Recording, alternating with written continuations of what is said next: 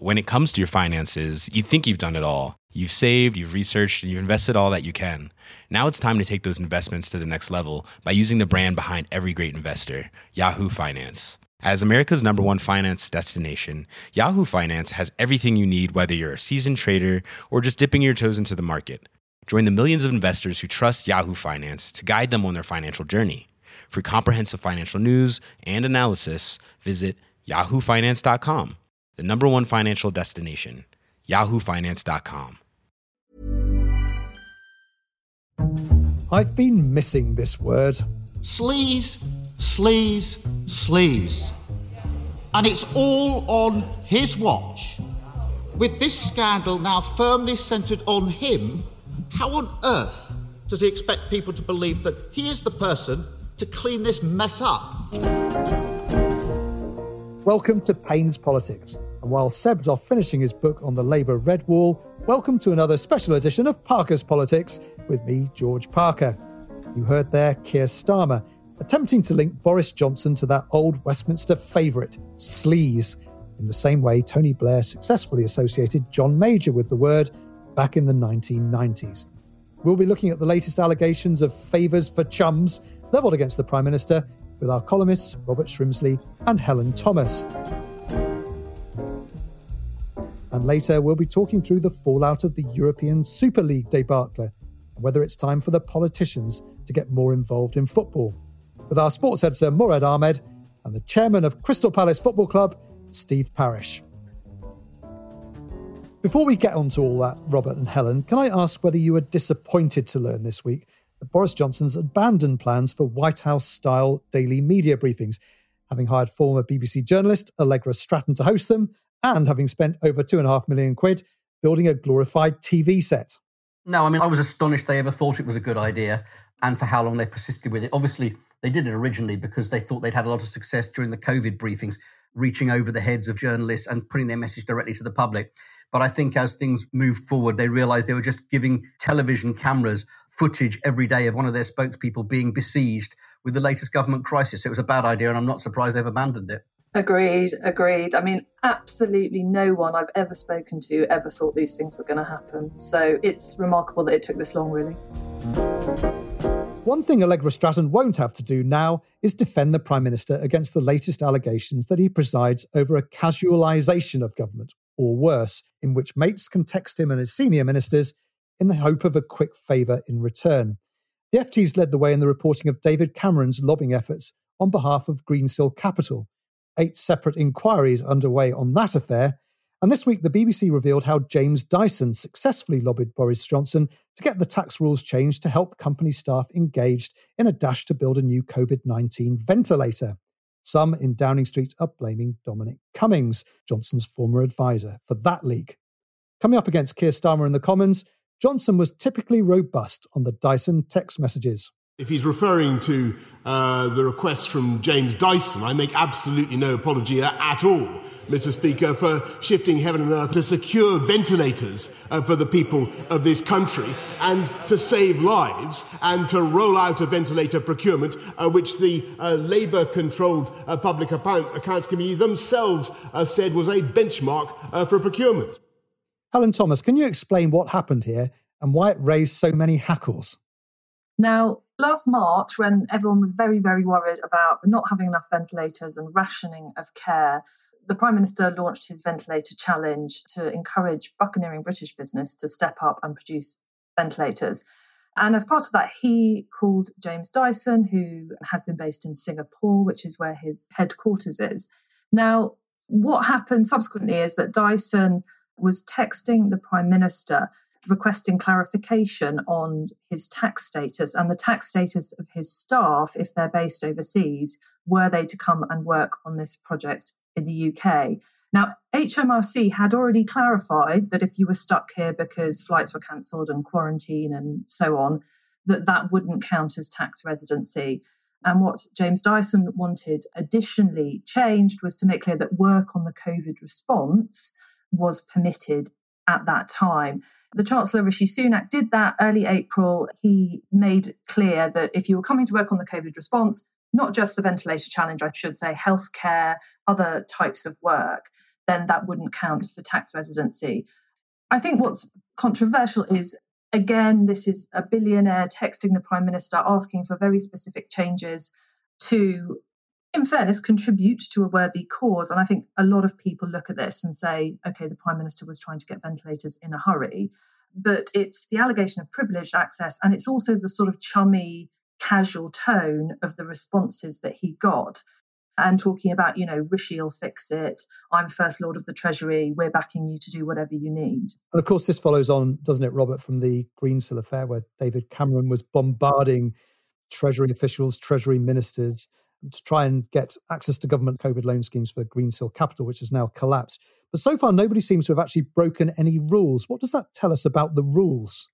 In a sense, that's the key point. It says that the rules are too vague, for example, the question of who classifies as a lobbyist and therefore has to be registered. They don't always cover informal communications, private chats, the odd text message. It's also very possible for ministers to classify a meeting as private or party, and some of that doesn't have to be classified as accurate. I think one of the issues here, and Helen touched on this, is that this argument that's being made against this government and the previous government of a sort of chumocracy, a, a network of friends who've all got each other's numbers and can all contact each other. And that's obviously worrying for political favours, not necessarily corrupt political favours, but just preferential treatment.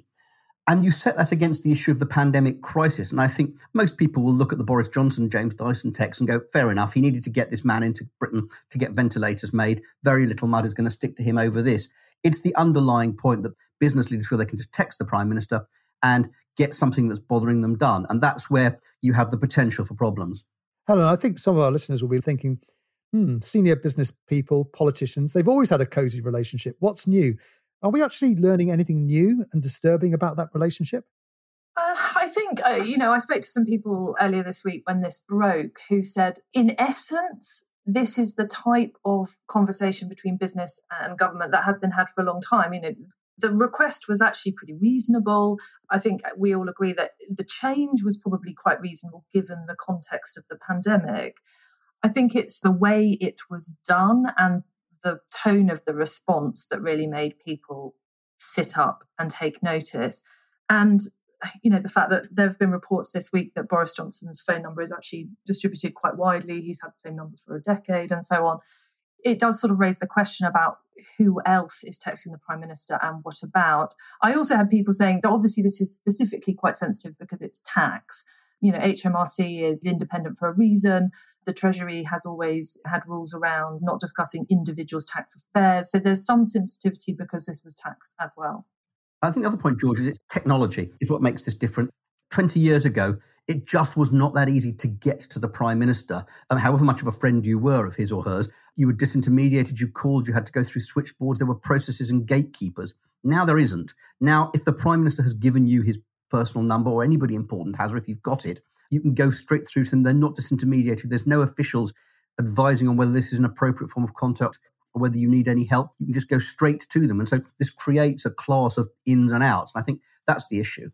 I think on top of that, there's also a question mark over what the proper protocol is after one of these conversations happens. These were not private messages in that they were intended to be shared with Treasury. James Dyson wanted that message to be known that he needed this to happen. But how those sort of quite casual, immediate text messages are picked up, how they are processed, where they're recorded, how that message is transmitted to other people within government, there seems to be some ambiguity around how that is done and how that should be done. Yes, it's sort of the immediacy of it, isn't it? And the sort of the chatty nature of these exchanges, I think, which has caught many people by surprise. George, if you think about how we do our job by texting and, and WhatsApp, the number of contacts we can have, the way we can get directly through yeah. to significant people for our job has been completely revolutionized by this too. But do you think, given all that, and given the fact how embedded this is in business culture, political culture, and journalistic culture, do you think, Robert, there's any prospects of realistic reform in this area? Well, that's a really good question, George. I think that the only thing you can do in circumstances like this, well, clearly it's nothing wrong or illegal in texting a minister or an official. The only thing you can do is set the rules much more clearly so that those people know they have to declare those text messages and those conversations and they have to engage in them, therefore, in a more professional way. And I think you can set standards from the top and say, this is now included in something you have to declare and make transparent, as long as the standards are literally set at the top, and the Prime Minister, in this case Boris Johnson, but whoever it is, has to say, This is what I now expect from you. Because the point is, people are always going to try to lobby government for what they want. And there's nothing inherently wrong with that at all. It has to be said. The issue is the behavior of those who are being lobbied just as much as those doing the lobbying. For example, the Treasury comes out of this process tolerably well because although they were lobbied extensively by David Cameron for Greensill, they behaved correctly and he didn't get a lot of what he wanted. So I think what you have to do is tighten the rules and then set absolute standards from the top. I think sometimes we overcomplicate this a bit as well. I mean, there's no doubt that the immediacy of text message and WhatsApp has changed how we communicate. But we've also all had to learn that shooting off emails or text messages or WhatsApp messages in a work context is different to doing it in a personal context. The tone is different and how you phrase things are different. And there are certain things you don't say in those messages. We've all had to learn that. And there's no doubt that the tone of these did not fit. There would have been a different tone in these messages had they been put down on paper. We've all had to learn professionally that you need to use these new communication tools in a professional manner. So we've got elections coming up on May the 6th across the United Kingdom. Opposition politicians have been trying to get this to cut through to ordinary voters. Let's hear the SNP's Westminster leader, Ian Blackford, on the subject. Last March, the Prime Minister and the Chancellor had all the time in the world to fix contracts for a closey club of friends and Tory donors, but didn't have any time to support the millions of self employed. Those 3 million people didn't have a David Cameron or a James Dyson to text the Prime Minister for them.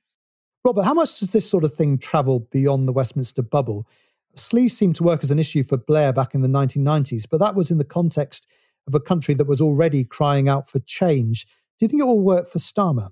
And that's the key point. I think it helps if people have already got sick of a government. It also has to be said that most voters think most politicians are sleazy and in it for themselves. They don't think this is something unique to the Conservative Party. They think it of whoever is in government. It's just that the Tories are in government more often.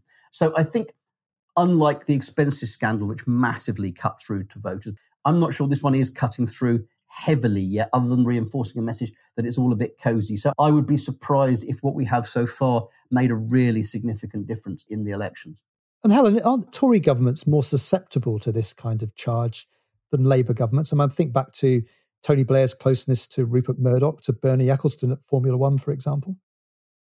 I don't know. I mean, I would say the fact that the Conservative Party is traditionally the party of business probably plays into this idea of coziness with big business interests. But actually, if you look at the relationship between the Conservative Party and government over the last few years and the, the business community, it's been pretty fractious, frankly. And in Brexit, many big businesses felt they were you know either willfully ignored or frustrated in terms of what the government was doing and their interests so I'm not sure it holds at the moment. I would just say on the cut through point, I think on the Dyson one specifically, it's pretty tough. When you look at this and say, okay, what was the outcome? You've got people here that you wanted to get here to make ventilators. The fiscal impact is pretty close to zero, although we don't know how many people used this change. But when you look at the actual sort of real world impact, it's pretty minor. And very briefly to both of you, Robert first, is Boris Johnson the right person to clear up this apparent mess? Well, unless he's about to become a poacher turned gamekeeper, and one should never underestimate the shamelessness of the Prime Minister in jumping on the right horse if he feels it's politically expedient to do so. I personally find it difficult to believe it because I think he has a certain cavalier approach to the rules and belief that bold strokes are more important than pettifogging processes. So, although I think there will definitely be some rule changes and some tightening, I think the absolute attitude that comes from the top is probably not one that is going to scream standards. Helen?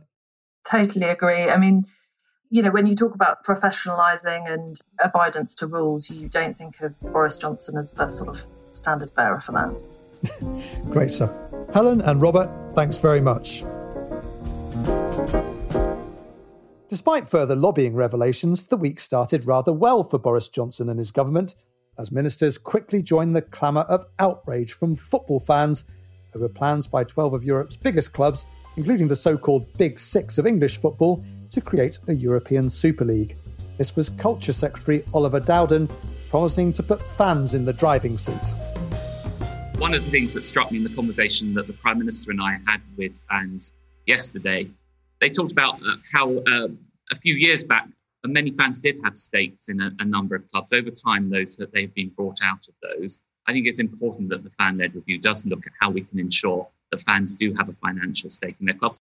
So I'm joined by Steve Parish, the chairman of the mighty Crystal Palace, who are decidedly not one of the clubs hoping to join the European Super League, and Murad Ahmed, our sports editor. Steve, you and I bump into each other from time to time, and I always want to talk to you about football, and you always want to talk about politics. Can you firstly just tell us a bit about your politics and your upbringing in a very political household? yes, my dad was a trade union leader, so um, we were quite left wing. I mean, I think he was centre left, really, and quite practical. So politics has been a part of my life since as early as I can remember. I would be honest and say that my politics probably aren't exactly the same as his anymore. But I think partisan politics is part of the problem. I think that we need to address as many issues as possible with common sense and without the ideological dogma that we seem to address everything now. So um, I'm always fascinated, George, when we have our conversation. So, uh, yes, I've got an avid interest in it. Murad Ahmed, you've been covering this story since it broke on Sunday. Have you ever seen such a debacle?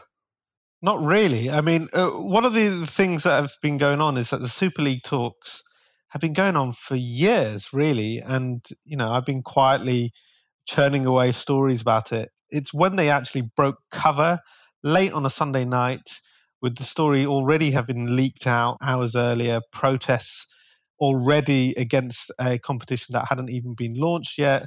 One of the turning points, I'm told, for people that were within the talks was Gary Neville, the Sky Sports pundit and ex Manchester United player, turning on his club, turning on the team owners, and going on a lengthy on air rant, which went viral. So, opposition for this had mobilized in advance of the launch and then collapsed two days later with groveling apologies from team owners. I, have never seen anything quite like it.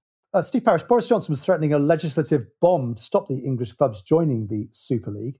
Has football lost the ability to govern itself, do you think? And do the politicians need to step in, maybe set up an independent regulator?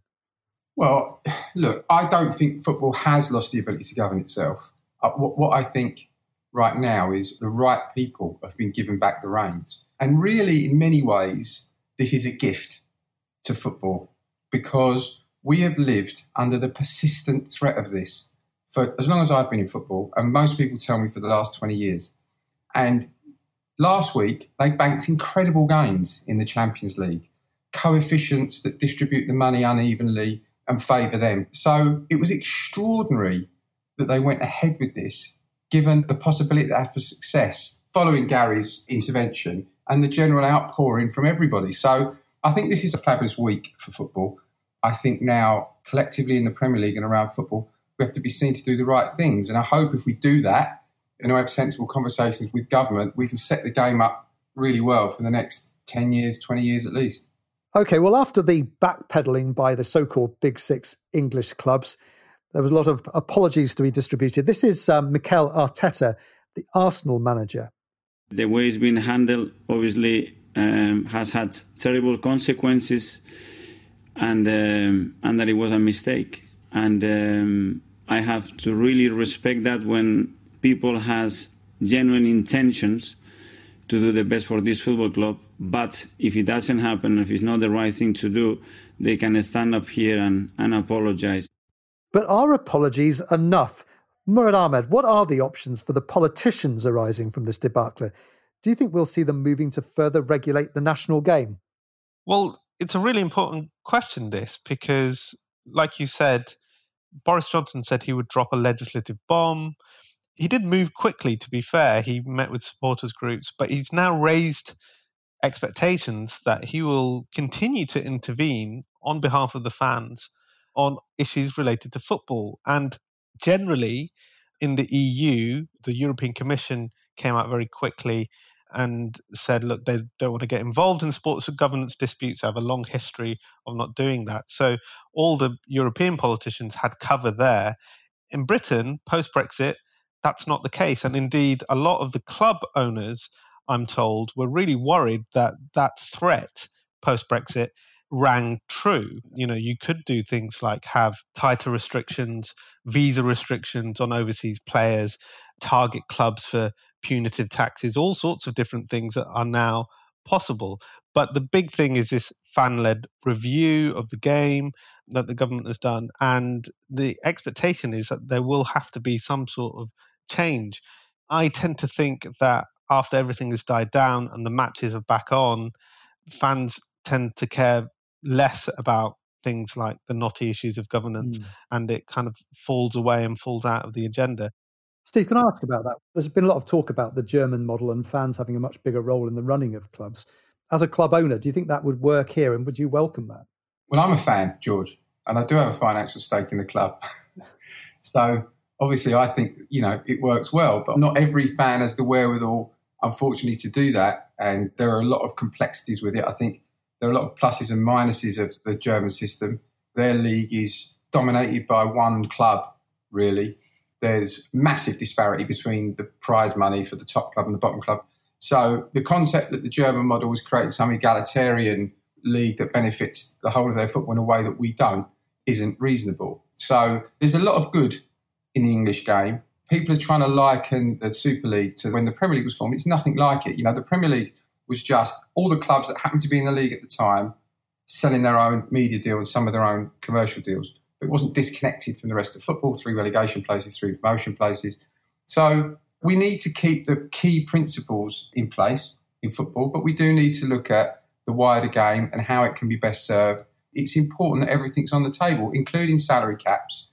It's just extraordinary the way that these guys think, the arrogance that they have a right to constantly always be at the top of the game in a competitive competition. It's mind boggling for most people Steve, can I ask Murad about that? Do you think this episode has exposed the power of Europe's biggest clubs, or rather the reverse, exposed their weaknesses?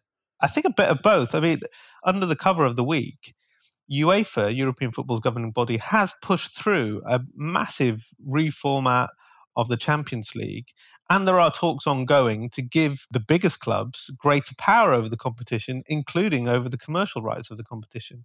Money and power is still flowing towards these clubs. The one thing that has changed is that this constant threat of breaking away, of having this competition all to themselves, is gone. It's exploded. It's gone out to the market, and the market of fans said, absolutely not, no way. So they're not going to be able to keep doing this, which I think will hopefully rebalance the power a little bit so that when governing bodies talk about solidarity, handing money back down through the football pyramid to smaller teams, they will hopefully have a better hand.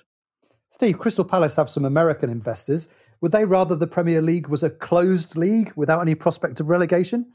Not at all, no. I mean, they understand what's important, and you can't cap your failures if you don't want to cap your potential to succeed. But I would just come back on Murad's point because, you know, people are talking about lots of things that they want to do, short term punishments. We really need to get to the nub of this. And unfortunately, people glaze over. Okay, can I bring it back just to politics of both of you at the end? Given what you just said there, Steve, do you think that the politicians do need to get involved in this? I mean, there's obviously always a temptation to weigh in on the sides of fans, it's the people's game and so on. Do you think we need some kind of legislative change? Well, look at what's happened with Boris at the moment. You know, somebody's texted Boris and had access that they shouldn't have had, albeit in a pandemic, in a crisis. And there's oversight and governance and scrutiny. And people seem to think that when Blatter and Platini went, that everything was fine at UEFA now and there were no problems. Where is the governance and the oversight of this organisation? We need root and branch reform at UEFA and they need to revisit all of these proposals. It isn't a question of a little shift in the balance of power. Well, Murad, on that, if Steve's right about this and UEFA is failing, surely it is the responsibility of politicians, whether at a national or at an EU level, to do something about it.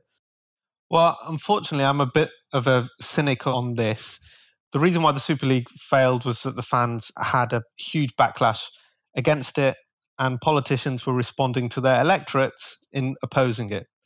When the football starts going again, you will find that fans are also very willing to support incredibly rich owners, Manchester City, uh, Manchester United, Liverpool, and so on, and everything they do. They'll still carry on supporting their teams, carry on supporting their huge amounts of spending, and all the money that flows into the game as long as they keep winning. And so that impetus for huge reform for the big clubs to continue to kind of lock in their places into the Champions League by default, which is what Steve is complaining about, it's still there. and it largely does actually come from the fans. The arrogance of the team owners of the Big Six and the so called dirty dozen that joined the Super League was that they really believed that the fans actually would probably swallow this and want to have Bayern Munich versus Manchester United on a regular basis. That is actually what they wanted. And I'm not sure that impetus and that desire to have these big games has disappeared. Murad and Steve, thank you very much for joining us. And I'm sure Steve would agree that if you're a football fan tiring a bit of the antics of the Big Six and you fancy supporting a proper team with real fans, come down to Selhurst Park. Season tickets are on sale now, aren't they, Steve? Absolutely. so, listen, that's it for this week's episode of Payne's Politics. If you like the podcast, we'd recommend subscribing. You can find us through all the usual channels Apple Podcasts, Spotify, Google Podcasts, and your smart speaker to receive episodes as soon as they're released. And we'd love to hear your comments on the show. Payne's Politics was presented by me, George Parker, and produced by Anna Dedder and Josh Delamere. The sound engineer is Breen Turner. Until next time, thanks for listening.